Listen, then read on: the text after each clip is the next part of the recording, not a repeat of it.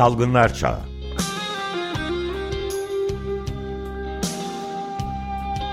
Pandemide Sağlık.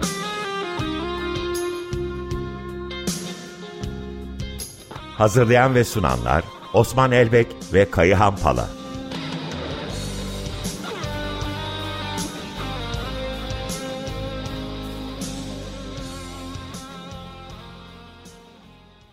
Merhabalar, günaydın Osman Bey. Günaydın. Günaydın Bey. Günaydın, günaydın, merhabalar. Hoş geldiniz. Zor bir dönemden e, yavaş yavaş çıkıyoruz gibi. En azından veriler buna işaret ediyor. E, ama bedelini ağır biçimde ödeyerek pandeminin e, bir iniş dalga kodundayız. E, Dünya Sağlık Örgütü e, Başkanı 2022 yılında 1 milyon kişiyi COVID'den kaybettiğimizi ve pandeminin sürdüğünü açıkladı. Toplamda 6,5 milyon ölüm var dünyada. 600 milyonun üstünde de hasta var. Ee, geçtiğimiz hafta Güneydoğu Asya'yı dışarıda bırakırsak hem vaka hem ölüm sayılarında bir azalma olduğunu görüyoruz. Japonya ve Güney Kore'nin e, vakada, ölümlerde dikkat çekici bir öne geçtiği farkındayız. E, Avrupa'da da Rusya ve Almanya e, dikkati çekiyor. E, biraz Türkiye verisini de paylaşacağız ama önce bir dünyadaki aşı verisine dair de birkaç cümle söylemek isterim. E, dünyada dünya nüfusunun yüzde 68'i en az bir doz aşı aldı ama düşük gelirli ülkelerde bu oran yüzde 21. Zengin ülkelerin ile yoksul ülkelerin nüfus oranları aşı açısından kıyaslandığı zaman 7 kat farklılık var. Yine Dünya Sağlık Örgütü Başkanı bu hafta içerisinde yaptığı açıklamada nüfusunun %70'inden daha fazlasını aşılayabilen, bu başarıya ulaşabilen dünyada 41 ülke olduğunu, bu oranın %30'da kaldığını ve çok üzücü bir şekilde Türkiye'nin bu ülkeler arasında olmadığını belirtek. E, %40'tan daha azını aşılayan ülke oranı ise %66-90 ülke var. E, tüm dünyada sağlık çalışanlarının üçte ikisi, yaşlıların dörtte üçü aşısız. Türkiye'de ne durumda derseniz e, Sağlık Bakanlığı'nın e, sayfasında yüzde 85-90 oranlarını görüyor olacaksınız.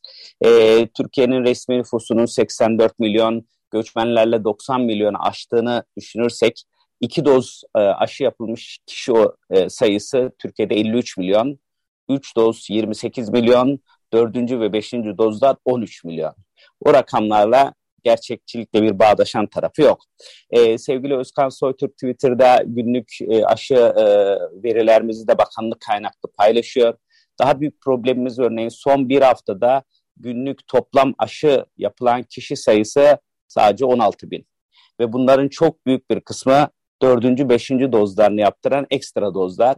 İlk dozunu yaptıran günlük kişi sayısı 557.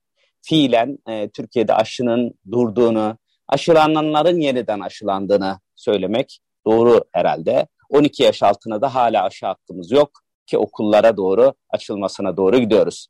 E, son veriyi de vaka ve ölüm sayıları itibariyle vereyim. E, dün akşam e, Sağlık Bakanı Koca 5 gün önce kendisinin PCR'nin pozitif olduğunu açıkladı. Buradan geçmiş olsun dileklerimizi de iletelim. Ben çok e, umutluydum bu Twitter'dan sonra e, Türkiye'nin verilerini de açıklayacağını bekliyordum ama açıklamadı. 18 gündür Türkiye'de veri açıklanmıyor. E, açıklananlar açısından e, ifade edersem 30 Mayıs'tan 14 Ağustos'a kadar geçen 2,5 aylık sürede Türkiye'de resmi olarak test sayımız az olmasına rağmen 1 milyon 600 bin 984 kişi COVID-19'a yakalandı. Bunun hani onda birini yakaladığımızı düşünürsek rakamın ne kadar yüksek olduğunu düşünebiliriz bu iki buçuk ayda. Resmi olarak da bu iki buçuk ayda toplam 1443 kişi öldü ve toplamda 100 bini aştı ölümler. Ee, ama bu ölümlerin hani gerçek rakamları ifade etmediğini biliyoruz. Sevgili Kaya'nın elinde daha güvenilir rakamlar olduğunun da bilincindeyim. O yüzden burada sözü Kaya'nın sana bırakayım. Evet e, Osman günaydın. Ben bu ölümlerle ilgili verilere geçmeden önce iki konuyu kısaca dile getirmek isterim. Bir tanesi bugün 1 Eylül.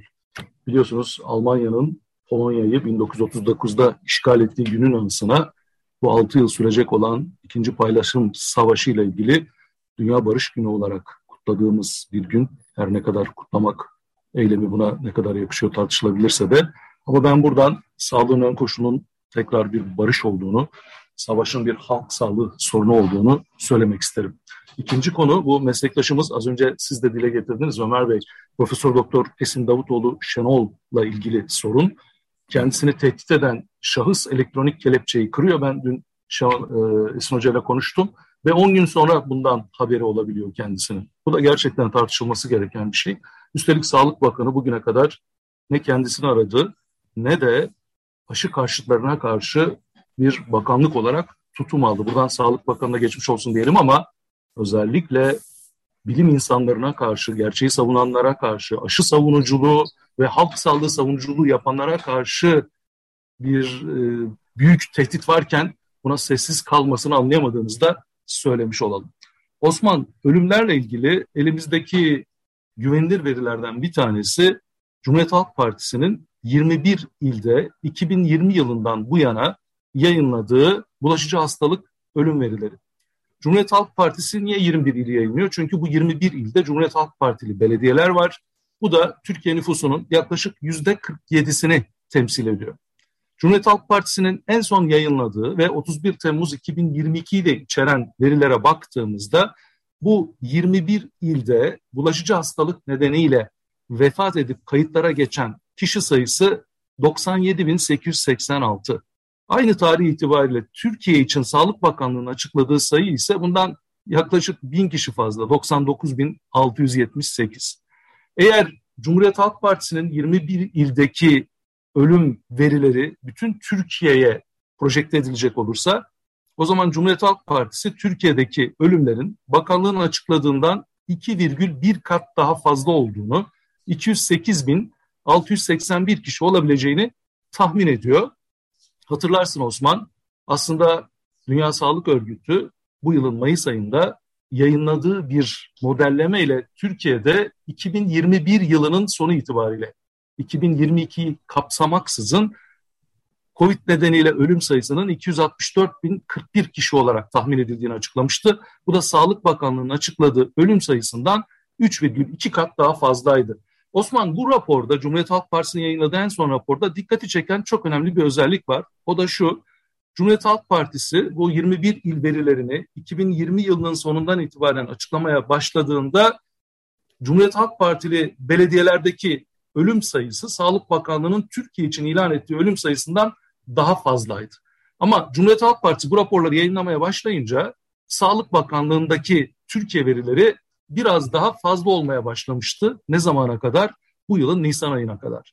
Nisan 2022'den itibaren Mayıs, Haziran ve Temmuz'da bu 21 ildeki bulaşıcı hastalık ölüm sayısı Sağlık Bakanlığı'nın aylık olarak ilan ettiği Türkiye ölüm sayısından daha fazla olmaya başladı. Örnek vereyim. Temmuz 2022'de Sağlık Bakanlığı diyor ki bütün Türkiye'de Covid ölüm sayısı 621. Oysa Cumhuriyet Halk Partisi 21 belediyedeki ölüm sayısı bundan 280 daha fazla olmak üzere 901. Dolayısıyla Sağlık Bakanlığı'nın açıkladığı COVID-19 ölüm sayılarının gerçeği yansıtmadığına ilişkin önemli bir bulgu da böylece yayınlanmış oldu. Büyük bir çelişki var değil mi burada yani? Bu birkaç kaynaktan daha doğrulanıyor biliyorsunuz Ömer Bey. İşte Dünya Sağlık Örgütü'nün modelleri, değişik akademisyenlerin ve meslektaşlarımızın örneğin burada e, güçlüyle anmak lazım. Kendisi bu işi çok yakından takip ediyor. E, başka kaynaklardan İstanbul ölümleri takip ediliyor. Bunları takip eden herkesin verileri Sağlık Bakanlığı verilerinden daha fazla. Ama Sağlık Bakanlığı bu konuda maalesef herhangi bir açıklama yapabilmiş değil. Bırakın açıklamayı, açıkladığı 100 bin ölümün illere, yaşa, cinsiyete, eşlik eden hastalıklara, meslek gruplarına gibi dağılımlarını bile bugüne kadar maalesef açıklayamadı. Bu arada e, geçtiğimiz hafta 12 Ağustos'ta e, konudaki görüşünü de merak ediyorum e, Kayan. Aile ve Sosyal Hizmetler Bakanı Sayın Derya Yanık şöyle bir açıklama yaptı. Dedi ki Türkiye tedbirlerini çok iyi aldı COVID-19 konusunda. Bu nedenle hastalanıp hayatını kaybeden yaşlı oranı dünyaya kıyasla çok az dedi. Dünyada yaklaşık %35, %80 iken bu oran Türkiye'de dediği %4,4. Tabi hastalanıp hayatını kaybeden yaşlı oranının aslında düşük olması çok hastalanıldığına, yani tedbirlerin az olduğuna ama sunulan sağlık hizmetinin yani sağlık çalışanlarının özverisine işaret etmez mi? E, ne dersin bu konuda Kayahan? Osman gerçekten öyle e, acayip bir rakam vermiş ki Sayın Yanık anlamak mümkün değil. Niye? Şimdi açıklayacağım. Ben de dün bunu Twitter'dan e, Sağlık Bakanı'na sordum. Bir başka bakan sizin alanınızla ilgili böyle bir rakam veriyor. Bu doğru mu diye henüz bir yanıt yok. Şimdi niye bir problem var? Aile ve Sosyal Hizmetler Bakanı diyor ki COVID-19 hastalığına yakalanıp hayatını kaybeden yaşlı oranı ülkemizde yüzde 4,4. Bundan ne anlamalıyız? Yani yaşlıların yüzde 4,4'ü mü hayatını kaybetti? Yoksa hayatını kaybedenlerin içindekiler mi yaşlıların oranı yüzde 4,4? Şöyle açıklayayım Osman. Örneğin bizim ülkemizde yaşlı diye bilinen 65 yaş nüfus üstündeki kişi sayımız 2021'de 8 milyon 245 bin 124. Eğer bunun yüzde 4,4'ü ölmüşse bu 362 bin 785 kişiye denk geliyor ki bakanlığın açıkladığı Türkiye ölümlerinin 100 bin olduğunu düşünecek olursak biliyorsun 14 Ağustos itibariyle 100 bin 400 bunun 3,5 katı daha fazla bu mümkün değil. Peki o zaman bu 100 bin kişi içindeki ölen mi yüzde 4,4? E, o zaman da senin söylediğin gibi çok acayip bir durum var demektir. Biz hani tırnak içinde söylüyorum yaşlıları korumuşuz ama gençlerin ölümüne seyirci kalmışız demektir. Dolayısıyla nereden bakarsan bak bu tutarlı bir rakam değil. Sağlık Bakanlığı ölümlerin yaş gruplarını açıklamadığı için bir değerlendirme yapmak da mümkün değil ama yine Sağlık Bakanlığı'nın en son açıkladığı 25 Ekim 2020 tarihli veriye bakalım. O tarihte ölenlerin %72,5'i 65 yaş üstü kişilerden oluşuyordu ve dünyada bu oran yaklaşık %70 civarında. Örneğin Amerika Birleşik Devletleri'nde dün itibariyle onlar biliyorsun haftalık yeniliyorlar.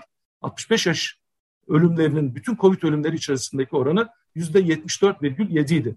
Biraz rakamlara boğdum farkındayım ama bu %4,4'ün ne olduğunu anlamak mümkün değil. Sayın e, Bakan Yanık'ın bu iddiasına Sağlık Bakanı'nın yanıt vermesi gerekir. Hatta belki e, milletvekillerinden bu iddianın soruşturulması, bir soru önergesi verilmesi de anlamlı olabilir. Burada iki tane problem var. Bir, sağlık alanına, COVID alanına ilişkin bir veriyi bir başka bakan açıklıyor. İki, açıkladığı rakamın gerçekten ne olduğunu anlamak mümkün değil Osman. Evet, e, izleyicilerimizden hani uzak kaldığımız bu hafta içerisinde, bu geçtiğimiz haftada enteresan bir gelişme daha oldu. 17 Ağustos'ta e, Türkiye'de 62 yaşında bir kronik obstrüktif akciğer hastası 138. testte COVID-19'u pozitif olarak e, hastalık tanısı aldı. E, hastanın öyküsünde bir günde 3 test yaptığı bile olmuş. Çok korkuyormuş Covid'den. Örneğin Merzifon'da bir test yapmış sonra e, seyahat sırasında Çorum ve Samsun'da da aynı günde test yapmış. Test Tabii bağımlısı olmuş yani. E, ama bu bireysel e, örnek aslında şunu gösteriyor. Türkiye'nin test politikası nedir? Hani şikayeti olan, dört dörtlük COVID şikayeti olanlara bir tarafta PCR testi yapılmazken öte tarafta bir kişi tabii ki ücretini muhtemelen ödeyerek 138. kez test olmayı başarabiliyor. Benzer durum aslında aşıda var. Bir tarafta e, kronik hastalıkları olmalarına, ileri yaşta olmalarına rağmen hiç aşılanmayan bir nüfus varken öte tarafta 6. 7. aşıyı yapan insanlar da var. Hani buradan baktığım zaman COVID-19 pandemisi Türkiye'de en özgürlükçü demeyeceğim, en keyfiyetli, en serbest, en politikasızlığın olduğu bir e, salgın sürecini okuyorum ben buradan. Sen ne dersin Kayan bu test politikasına dair? Yani ben bunu senden ilk duyduğumda inanmakta zorlanmıştım Osman. Ama gerçekten böyle bir olgu varmış sanıyorum. Dünyada literatüre geçecek bir olgu. Senin de vurguladığın gibi Türkiye'de test politikasının nasıl yanlış olduğunu göstermesinin yanı sıra ciddi bir kayıt sisteminin olmadığının da e, bir göstergesi. Bir günde üç tane test, bir PCR nasıl yapılabilir? Yani bunu anlamak gerçekten mümkün değil. Dolayısıyla sürecin iyi yönetilemediğinin bir bulgusu olarak görüyorum ben. Kendisini takip eden hekimin de söylediği gibi kendisi bir kronik tıkayıcı akciğer hastası. Bu nedenle sürekli bir nefes darlığı var ve nefes darlığı şikayetiyle bir sağlık kuruluşuna gittiğinde yanına başka şikayetleri de eklediğinde elbette test yapılması için bir endikasyon var. Ama süreci iyi izleyen bir sistem olsa bu kadar sık test yaptırmasının önüne geçebileceği gibi kişinin testi bu kadar sık yaptırmasının kendisine bir yararının olmadığını anlatacak bir mekanizma da devreye girebilirdi. E, aslında bu süreci yönetemediğinin bir göstergesi olarak görüyorum ben. e, bu kişiye bir psikolojik destek de vermek gerekiyormuş. Tabii ki. gerekirse, gerekirse evet hiç şüphesiz sağlığa bütüncül yaklaşmak lazım. E, zamanımız daralıyor o yüzden bu e, programda aslında çocuk aşıları ve e, COVID-19'un uzun COVID haliyle ilgili birkaç veri paylaşacaktık. Çok iyi araştırmalar yayınlandı. Onu bir sonraki programa bırakarak mRNA aşıları ile ilgili bir patent süreci, bir patent davası başladı. O konuda da bilgilendirme yapalım izleyicilerimize. E, Moderna e, mRNA üreten bir aşı şirketi olarak bir başka mRNA e, üreten aşı şirketi olan Pfizer-BioNTech'i e, patent e, ola, patent davası açtı. İddiası e, kendi aşı e, fikri mülkiyetini Pfizer'ın ve BioNTech'in e, gasp ettiğini, çaldığını, e, bu yüzden de 8 Mart 2022 sonrası için tazminat talep ediyor. Tabii Moderna'nın yaklaşımı ilginç. E, bir taraftan da e, dünya açısından meşruiyet sağlamak için düşük ve orta gelirli ülkeler için ben patent istemiyorum diyor sosyal sorumluluk nedeniyle. 2-8 Mart 2022 tarihinden önce de dünyada acil bir olaylar vardı. Hani sanki acil olaylar bitmiş gibi. O yüzden öncesi için de tazminat istemiyorum ama sonrası için tazminat istiyorum dedi. E, Moderna sadece 2022 yılında bu aşıdan 10,4 milyar dolar e, ciro yaptı. Pfizer BioNTech ise 22 milyar dolar yaptı. Tabii e, bu o, gelişmeyi ben Biden'ın yeni planıyla da birlikte okumak istiyorum. 24 Ağustos'ta açıklandı. Biden da aynı Moderna'nın yaklaşımı gibi diyor ki dünyada aciliyet bitti. E, bundan sonra test, aşı, ilaç gibi şeylere e, Amerika Birleşik Devletleri devletinin tasarrufunda almaya gerek yok. E, bunları kar amacı gütmeyen şirketlere bırakmak lazım. Bu iki yaklaşımı birlikte okuduğum zaman artık pandemide zaten patentlerinden, karlarından vazgeçmeyen şirketlerin görece biraz devlet e, destekleriyle yürüyen ilaç, test aşılarının da sonuna gelmeye, getirilmeye çalışıldığını, tümüyle sürecin ticari bir alana bırakılmaya e, istendiğini düşünüyorum. Sen ne dersin Kayahan bu gelişmeler konusunda? İki noktayı vurgulayayım Osman. Birincisi kar amacı gütmeyen şirket diye bir kavram yok. Yani artık insanları kandırmaktan vazgeçsinler. Böyle bir yaklaşım söz konusu değil.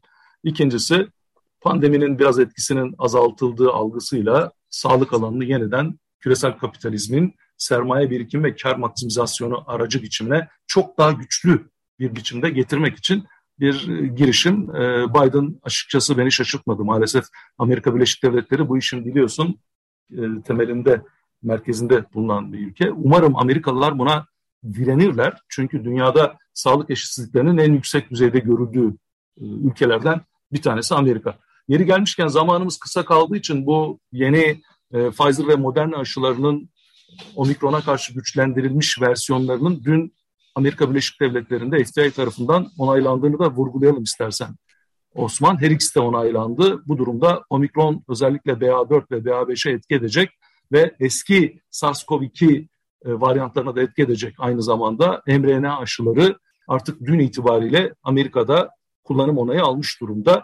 Umuyoruz ki Türkiye'de kısa sürede bu aşıları Türkiye'ye getirerek daha güçlü bir koruma kalkanı yaratabilmek için üstüne düşeni yapabilir ama şu ana kadar Sağlık Bakanlığı'ndan bu konuda hiçbir açıklama yapılmadığı gibi örneğin Türkiye'deki Türkovak aşısının halen e, etkinlik ve etkinlik sonuçları da ilan edilebilmiş değil. Aşı konusunda halen ciddi sorunlarımız olduğu anlaşılıyor. Ee, ben de son bir çağrıyı 15 e, Ağustos'ta İngiltere İşçi Sendikaları Kongresi raporuna dayanarak e, söyleyeyim. E, son günlerde Sağlık Bakanlığı'nda çalışan hekimlere dair bir ekonomik iyileştirme tarifleniyor ama süreç tümüyle ücret bazlı gidiyor. Halbuki çok daha farklı konular var gündeme getirilmesi gereken. Bunlardan biri COVID'in meslek hastalığı tariflenmesi. Uluslararası Çalışma Örgütü'ne göre 50'den fazla devlet meslek hasta olarak tarifliyor. Dominik Cumhuriyeti ve Fransa sağlık çalışanlar için otomatikman COVID'i meslek hastalığı tarifliyor. Türkiye'de hala illiyet bağı aranıyor.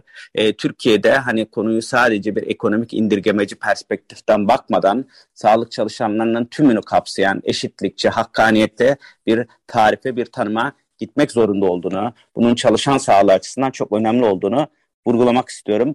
Bilmiyorum işçi sağlığı konusunda çok yetkinlisin Kayan. Ekleyecek, eklemek istediğim bir şey var mı? konuda. Osman'cığım sen söylenenleri söyledin. Eğer fırsat olursa daha sonraki programlarda hem çalışan sağlığı ve güvenliği bağlamında hem de Türkiye'de bakanın beyaz reform dediği aslında reformla pek de ilgisi olmayan yaklaşımları umarım tartışabiliriz. Çünkü gerçekten yalnızca sağlık çalışanlarını değil toplumu da ilgilendiren bir sürece doğru hızla ilerliyoruz. Bu hafta programımız biraz yayın açık akışı açısından kısa oldu. Hızla müzikle bitirmek istiyoruz. E, müziği seçerken e, festivallerin, müziğin, konserin, sanatın yasaklandığı bir ülkede özgürce yaşa ve yaşamaktan taraf olmak istiyoruz.